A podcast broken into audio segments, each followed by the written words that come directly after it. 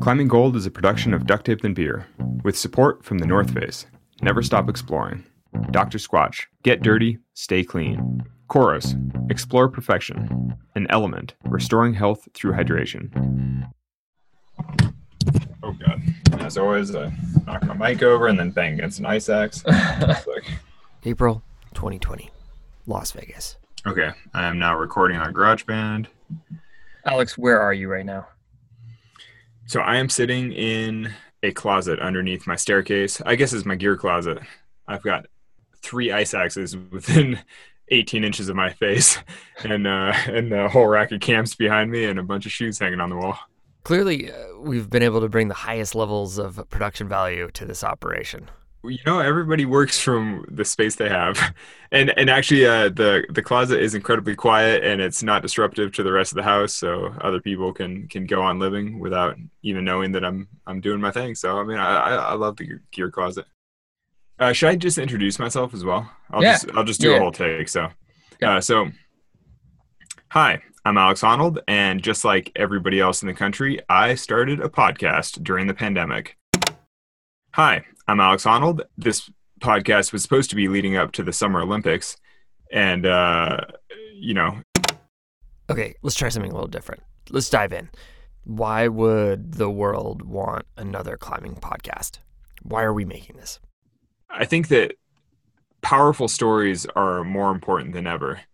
It's interesting because, in some ways, you can get quicker access to climbing news right now than ever before. I mean, you can YouTube the beta on any boulder problem you want to try at any time, typically from the boulder itself. You know, you have good enough service, you can just watch a video of somebody climbing it. But at the same way, that's kind of, I mean, that's kind of like eating candy. You know, it's like fluff that kind of comes and goes really quickly. But I think that really powerful climbing stories, like the legends that we share with our friends, we're like, I just can't believe that happened. That's such a crazy story. Those stories really carry you know the history of climbing in a way that youtube shorts don't. There is no central repository for climbing knowledge. There's no rules. It's not televised. It's not uh, you know in mainstream news for the most part. Really we just have climbing culture you know the the stories that we tell each other the legends you know the the basically the campfire sessions where you retell crazy climbing stories. I mean that is climbing culture that's where where ethics come from in climbing We've talked a lot about this idea that, that climbing has changed. yeah Um, there are climbing gyms springing up in basically every city or town that, that has more than 100,000 people, um, even if it's hundreds or thousands of miles away from the mountains. Climbing is going to be included in the Olympics for the first time, if they ever happen. It's getting bigger, it's more organized, there's more science to the training, there's more money behind it, and the sport is more accessible than it has ever been before. Yeah. And the quality of athletes participating is going through the roof and standards are being shattered. And while this has happened you know really in the last 10 years it's kind of wild because the community we can't all agree whether climbing is even a sport or some sort of fringe lifestyle whether it's about athletics or adventure. And it is like some phenomenon we all helped create but we don't really understand what it is you know, what I hear you saying is that, the, that those stories told over a campfire, um, they kind of serve as like a compass for our community. Yeah. Some of the great stories of climbing are slowly being forgotten because they happened decades ago. There was no easy way to record them, uh, nobody to, to share them, basically. And some of the stories happening right now are happening very quietly and, and sort of under the radar. And I think that both kinds of stories are worth sharing. I don't know. I mean, I think that's why I care about it. I'm just sort of excited to talk about where climbing's been and where it's going. So, for chapter one of the season, we felt like we should talk about how inspiration gets passed between generations. And realistically, there's probably no better person to talk to than the climber who you gathered inspiration from, Alex, free soloist Peter Croft. Today, we're going to kick off our show by asking a strange question What does Astroman, one of the most famous rock climbs in the world, have to do with 1940s jazz? We bring you a story about how our sport evolves and progresses. The legendary Peter Croft helps make sense of it all. I'm Alex Honnold. I'm Fitz Cahall. and this is Climbing Gold.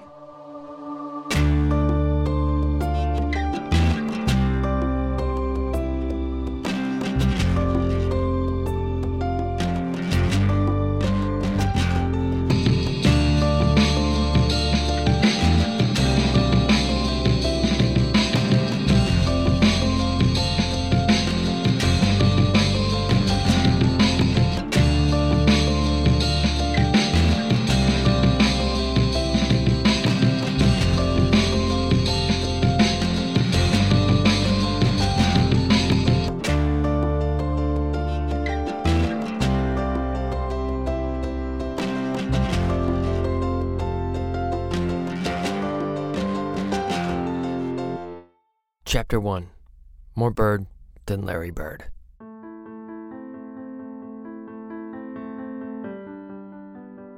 My name is Peter Croft, and I live in Bishop, California. And I grew up in Canada. I never quite had the, the arrogance to think that I was like moving anything forward. How old were you when you started climbing? I was like a teenager, so probably like 16 or 17. As soon as I started, it was like all I wanted to do. I would work crappy jobs. For a number of winters, I, I worked doing pipe laying, which basically is a nice word for ditch digging. And ditch digging is, is miserable enough, but doing it in the pouring rain up in Canada, no matter how good your rain gear is, you're soaked by mid morning. And It seems like uh, it seems like you should be a better off with climber if you used to be a professional ditch digger. no, I just Shocked. I wanted to get as far away from that as possible. I wanted to do something that was was way more fun. Do you remember the first time you saw Yosemite Valley? Yeah, the newbies had to get blindfolded. You then, you know, you get to El Cap Meadow and you you get let out into the meadow and and then the blindfolds come off and then you fall over backwards. Wait, is that for real? Were you actually blindfolded your first time Yeah. into Yosemite? Yeah, yeah, yeah. That's crazy. was it was it totally mind blowing? Oh yeah, I fell over backwards. Alex, growing up, was Peter someone you looked up to? Was he a hero for you? So th- there's an image that I know from childhood that I think was up in my in my climbing gym or, or something, but it was the iconic photo of Peter Croft soloing the rostrum in the upper dihedrals, stemmed out in his white painter pants. But it's just this uh, striking image of Peter Croft xed out as a like a white dot on the top of this big wall. But you know, stemming is sort of an insecure position to begin with, like seeing someone with his feet spread across two sides of a crack and him just and just looking so poised and comfortable in a position that seems so uncomfortable. You know, really in complete control of his his craft. You know, it's like eh, you see that image of Peter and you're like, that is incredible. Like that's somebody who's good at what he does and feels incredibly comfortable in a position that sh- shouldn't be comfortable. From the age of ten onward, I just knew deep inside that Peter Croft was the man. You know, like I didn't know why, but I just knew that he was the man.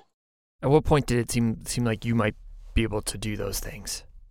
you know, it wasn't wasn't like I was setting out to be as good as Peter Croft because that was completely impossible. I mean, you know, he's the Peter Croft and he had done so many legendary climbs. There's no way I would ever even be close to that. But as I improved as a climber, I realized that a few of the things that he'd done were actually within reach. And then I was like, oh, I may as well do some of those things because I have been thinking about them since I was a child. You know, I have been looking up to certain climbs since I was a child. You know, once I was able, it's like I may as well just actually do them. So, what was Yosemite like back in the 80s? it was the center of the universe, not just the center of the world. It was the center of the universe. And as far as getting immersed in the whole Yosemite culture or the Yosemite climbing vibe, I mean, it was overwhelming. Tell us about Astroman. It's kind of the gold standard of, of Yosemite crack climbing. It's, it's not like there isn't anything as good or possibly even better, but it, it is classic in nature. And then also the history of it really plays into it a whole bunch. Or it, it certainly did for me. It started out as like an aid climbing route where they were just like hammering in pitons and just yarding themselves up. You know, Warren Harding's classic guy. You know, he, he did the first ascent of the nose and, and this awesome Yosemite Hardman. To climbers, Harding is something of a legendary hero. He has ascended every mountain in Yosemite National Park. So, Warren Harding is a nearly mythical figure of early Yosemite climbing. The ascent had been up solid granite. He put up the nose on El Cap and the wall of early morning light, which became the Dawn Wall. Not really a mountain at all, but a sheer cliff in Yosemite National Park. And he put up the west face leaning tower and the east face of Washington's column. A welcoming party of girlfriends, friends, and newsmen were already atop El Capitan. When I think of Warren Harding, what I think of is driving a convertible, having women by his side, drinking a lot of wine. I mean, basically the antithesis of climbers who saw themselves as naturalists and explorers and adventurers. I mean, he was just a wild man looking to have an adventure on a big wall. Why in God's green earth do you guys climb mountains? Because we're insane.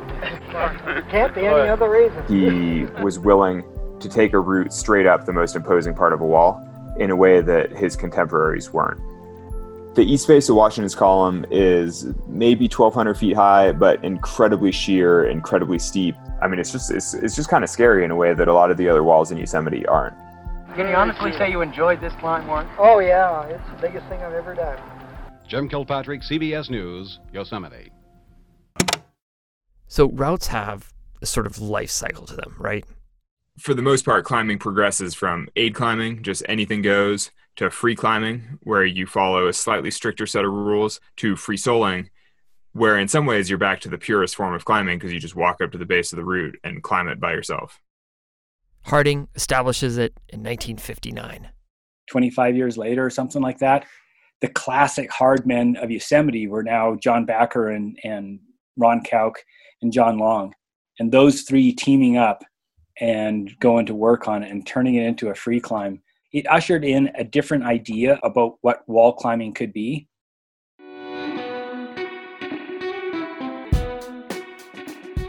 John Bachar, Ron Kauk, and John Long were among the wave of climbers who led the free climbing revolution, which basically was the the transition from just getting up the wall by any means possible to getting up the wall strictly under your own power, like using your own hands and feet and, and actually free climbing walls. I think from all corners of the globe, we are all watching this, you know, with tense excitement. Like this is the future. Each brought a degree of athleticism to their climbing in a way that the previous generation hadn't. They cared about the manner in which they climbed walls and you know, I mean, they were really performing as athletes up on the wall. Though they certainly would have wouldn't have called themselves that at the time, but they would have called themselves derelicts. You know, just out having an adventure and smoking a lot of weed. and more than any other climb, I think that was for that generation um, the climb that kind of changed everything as far as big routes went. It was the longest and most difficult route in the world. People had climbed at that standard single pitch is one pitch off the ground, but nobody had climbed that hard up high off the ground, and nobody had climbed that many difficult pitches in a row. And once they do successfully free climb it, they renamed it Astroman. I was just like a student of history and of climbing history, and I just sort of felt like this is for me.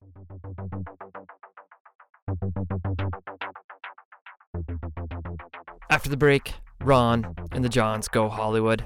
Peter Croft blows everyone's mind, and we find out what 1940s bebop has to do with Astroman.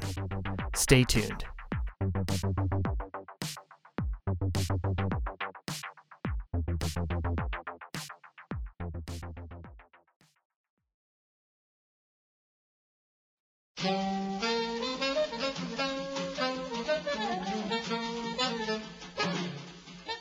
So, you're listening to a 1945 track called Ko-Ko by alto saxophonist Charlie Parker, aka Bird. This is quintessential bebop. This track comes from a recording session that a lot of people think is probably the greatest jazz recording session of all time. Uh, Parker's recruited young Miles Davis, uh, who's supplementing um, Dizzy Gillespie on trumpet. Uh, the great Max Roach is playing drums. These are the titans of jazz, and they are blowing the doors off the place. They're connecting all these different notes to different chords and keys, and they can do this because six years earlier, Bird had had an idea. So, why are we talking about jazz music? Well, I, I think that that's kind of what happened with Astroman and John Bachar, John Long, and Ron Kauk. Um, I don't think it's really all that different from what happened in, in 1940s jazz. You know, these guys they had an idea, they had a skill set, and they put it together in a way that no one had done before. And I, I may get some heat for saying some of this, but up until recently, I'd say that climbing has functioned more like music or art versus something like football or basketball. Um, you know, we call it a sport, but I don't think it functions like that. If you're playing basketball or football, you break the rules and a ref they blow the whistle the rules they get set by a league. And you know if you look back at say basketball at the NBA it's a different game than it was in the 1980s uh, there's more scoring it's less physical and part of that is that they they changed the rule. They changed how they called the game in order to make a, a better product in a lot of ways. And yes, there's been great athletes and they've changed it and um, you know, tactically there's been adjustments made, but but the players haven't changed the game.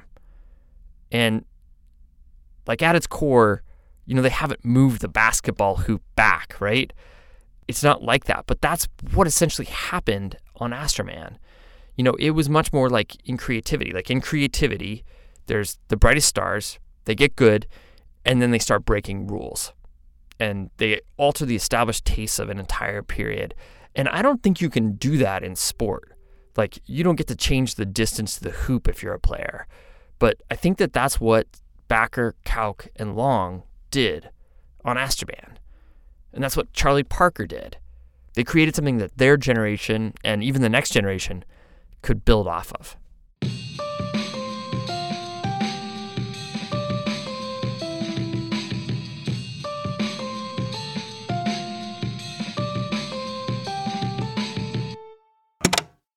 Like okay the first time that i did astroman i did it with a rope. And the night before i didn't sleep a wink. And a lot of times people say oh i didn't really sleep the night before doing a big climb. I really meant it. I couldn't close my eyes all night long. I just lay there all and nights are really long when there's nothing to do and you're just laying there looking at the ceiling of your tent. At that time, were you friends with Bachar and Kauk? I would see them in the parking lot and I would make a huge detour because I was just, you know, their force field was just so strong. I would have to take a, I, there's no way I could approach them.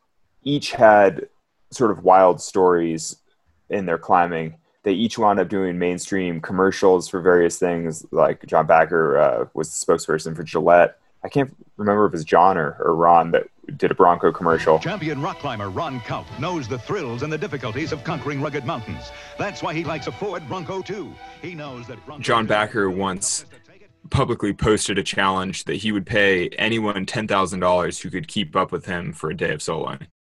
You know, I mean, imagine if I did that. You know, if I was like, if anyone can keep up with me soloing in Red Rock for a day, I'll pay him 10 grand. Like, that just doesn't fly anymore. Some of my friends, they would, you know, walk up to Ron or John. When John Bachar climbs, he literally suspends his life from his fingertips. It was just way too daunting, and it just didn't even occur to me to try to talk to any of those guys. Their force field totally held. And in some ways, that, that sort of brought the first uh, widely recognized face to climbing. This is what John lives for. This is where he belongs. No ropes, no pitons, just hands, shoes, and a bag of chalk for grip. To the other climbers, John just may be the best free climber that ever lived. For me, I, I'm glad I it, it affected me like that because I, I always felt like I, I need to try way harder. In Europe, rock climbing is even bigger, and John is a superstar there. To him, it goes deeper than just wanting to be noticed. It's a way of life, and as far as he's concerned, a long and healthy one. I'm gonna climb for the rest of my life. Are you sure about that? Yeah. You don't Right. think there's a there's there's a limit? I'm not getting tired of it. No, I like it. It's a it's a healthy activity. In 2009, John died soloing at a local crag near his home in Mammoth Lakes, California. He was 52.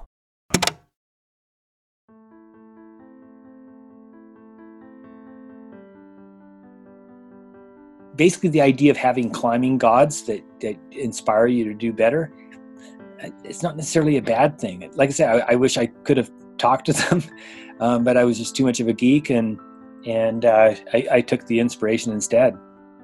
Certainly in Yosemite, um, I just felt like I was just doing my own thing. I mean, a lot of times I would just show up by myself and I would just go do a ton of soloing and I wasn't really interacting with people. I, I guess a lot of what I was doing was just like linking up big groups and nobody else was doing that kind of thing. By 1985, Peter has this reputation for being able to free solo a week's worth of climbing before lunch. And that year, Peter goes and does something that turns everybody's head, including Bachar's. I kind of had to wind myself up way more for when I first soloed the rostrum. The rostrum is basically an easier version of Astroman. It's similar steepness, uh, similar physicality, but just slightly smaller, slightly easier, and slightly more comfortable, slightly easier style of climbing. And I remember I was just like, you know, walking over towards Yosemite Village and it was nighttime and I was just like by myself and I was just listening to some music and, and thinking just like, I don't know. I mean, just like, what am I thinking? I hadn't talked to anybody else about what I was thinking of doing. And and I remember just thinking, you know, this would be would be the coolest thing that I can imagine doing in my whole life at that time. And all of a sudden, it just like I just got super calm and just like, oh, this is like there is no better thing you know, and, and clearly, you know, there's all kinds of better things for different people. But for me, that was just like, this is the most awesome thing I can imagine doing. This, there's no place I'd rather be. The following year, Bachar comes to Croft with an idea.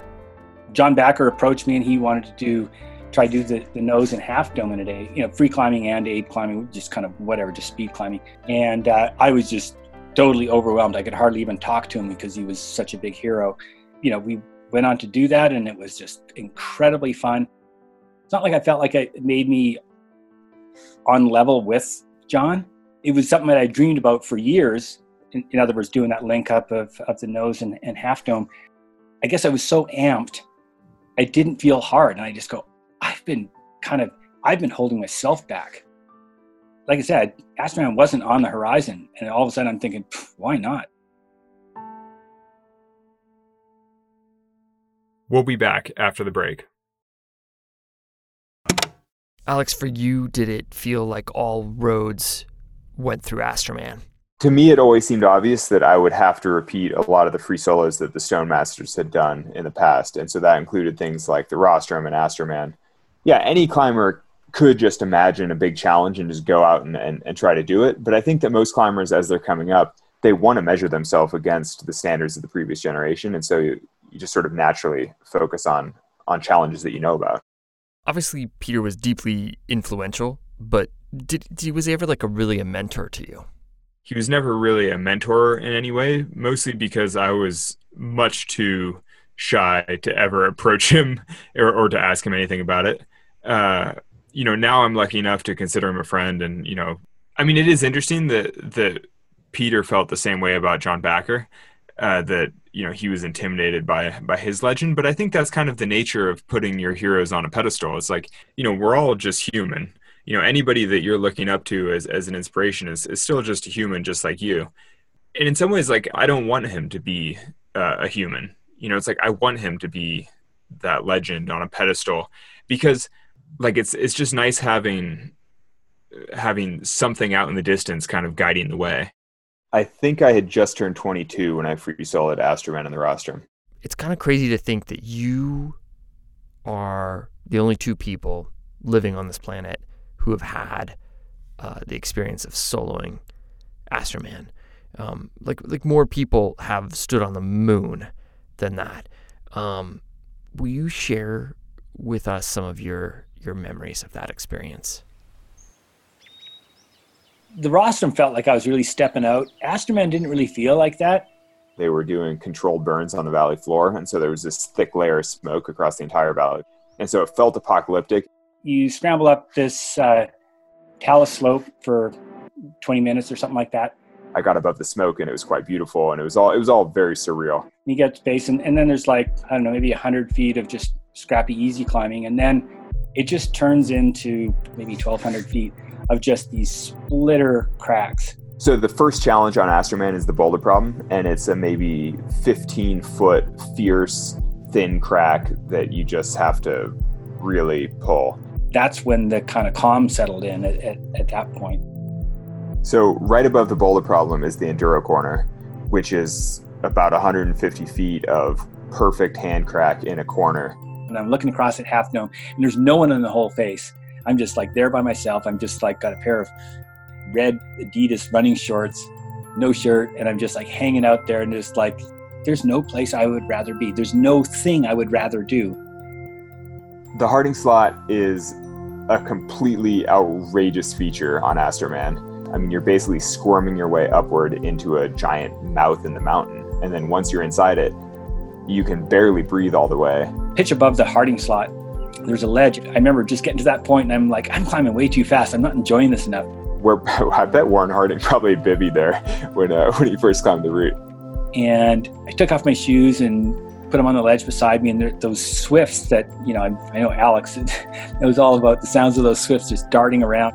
Yeah, it's it's pretty unnerving to put your hand into a crack and then have a bird basically run down your arm and fly out you know, to be up in these steep corners and to have have creatures been whizzing around you and, and whizzing in space behind you. It's, it's, it's sort of a surreal atmosphere. But sitting on that ledge, drinking it all in, was just like, this is like the best place in the world. This is the best thing in the world, and I am just like, this is what I've dreamed of my whole life, being in a situation like this. And I remember just think I was hanging out on top of Washington Column, and I was just like, I don't want to go down. I just want to hang out here.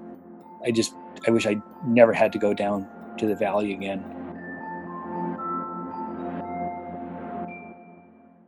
Looking back on those memories, does it does it make you happy to think about it now?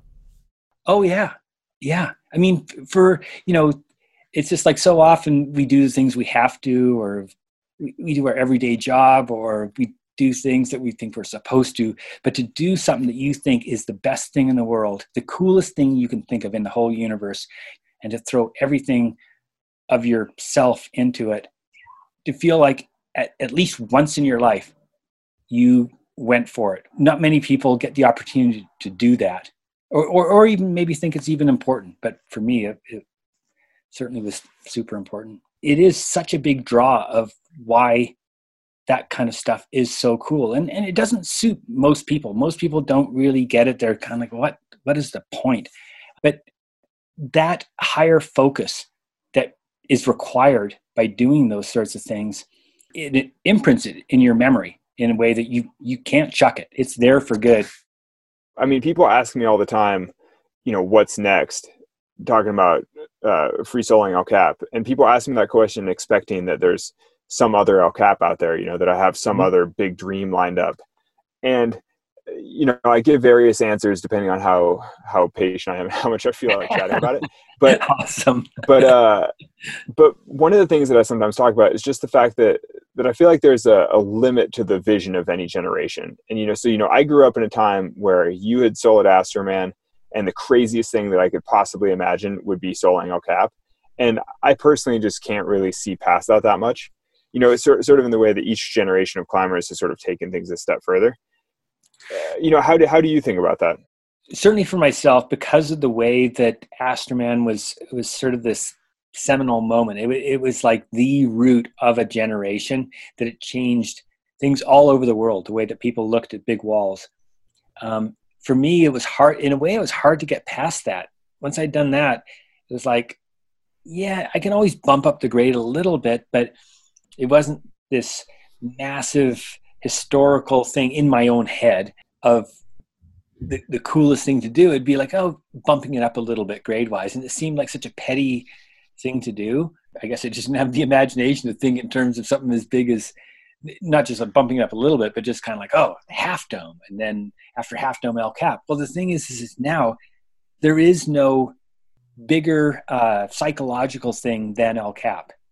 Um, you know, yeah, you could do harder routes in El Cap, but that's not going to be nearly the knockout punch as what you did on Freerider yeah, there's always harder things to do, but as far as like that thing that just stands out in the face of anybody, even people who don't even climb, I don't see what else there is, you know, as long as you're glued to this planet.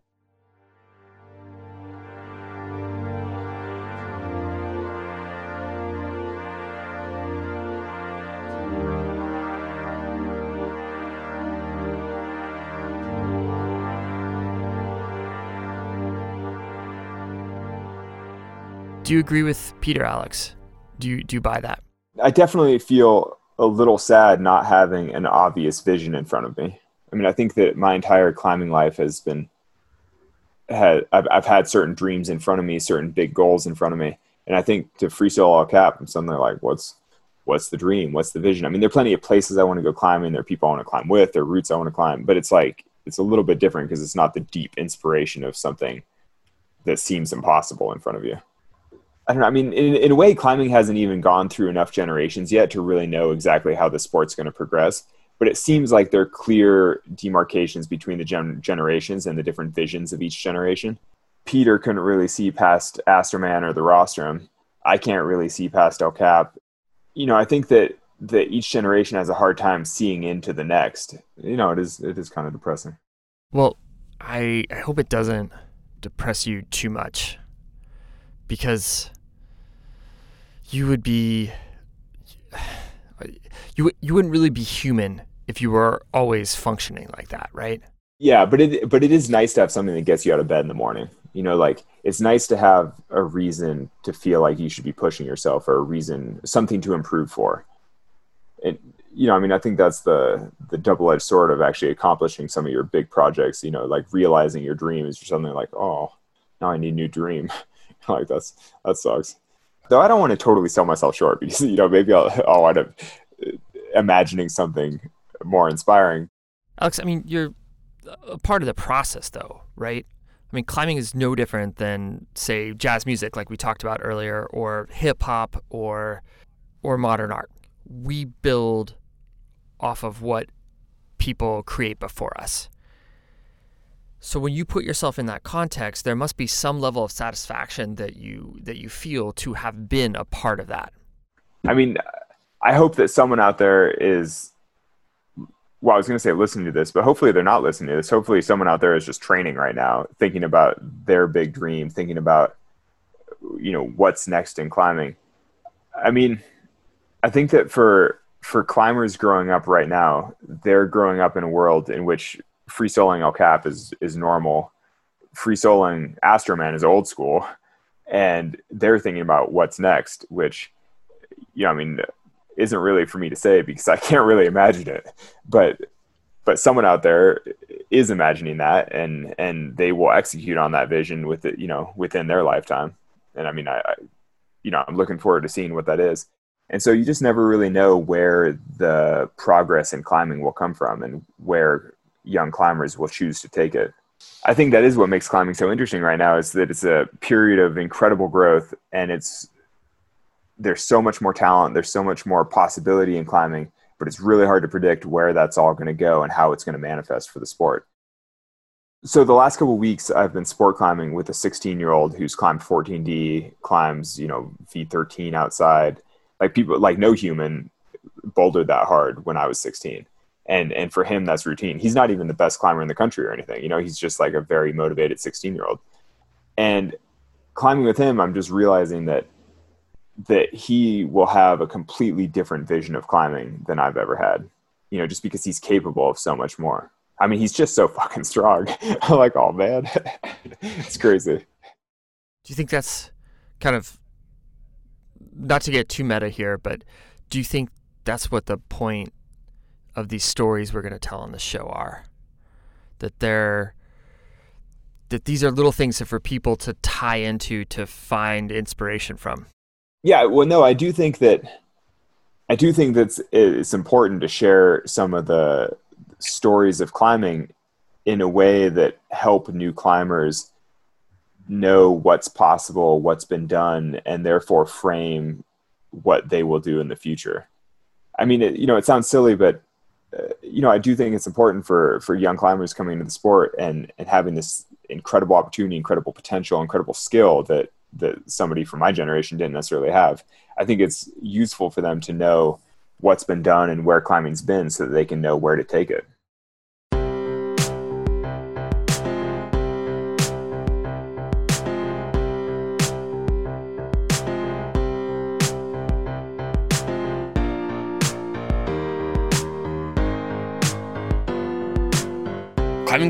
Production Duct Tape Then Beer. Alex Honnold is our host. This episode was written and edited by me, Fitz Cahall.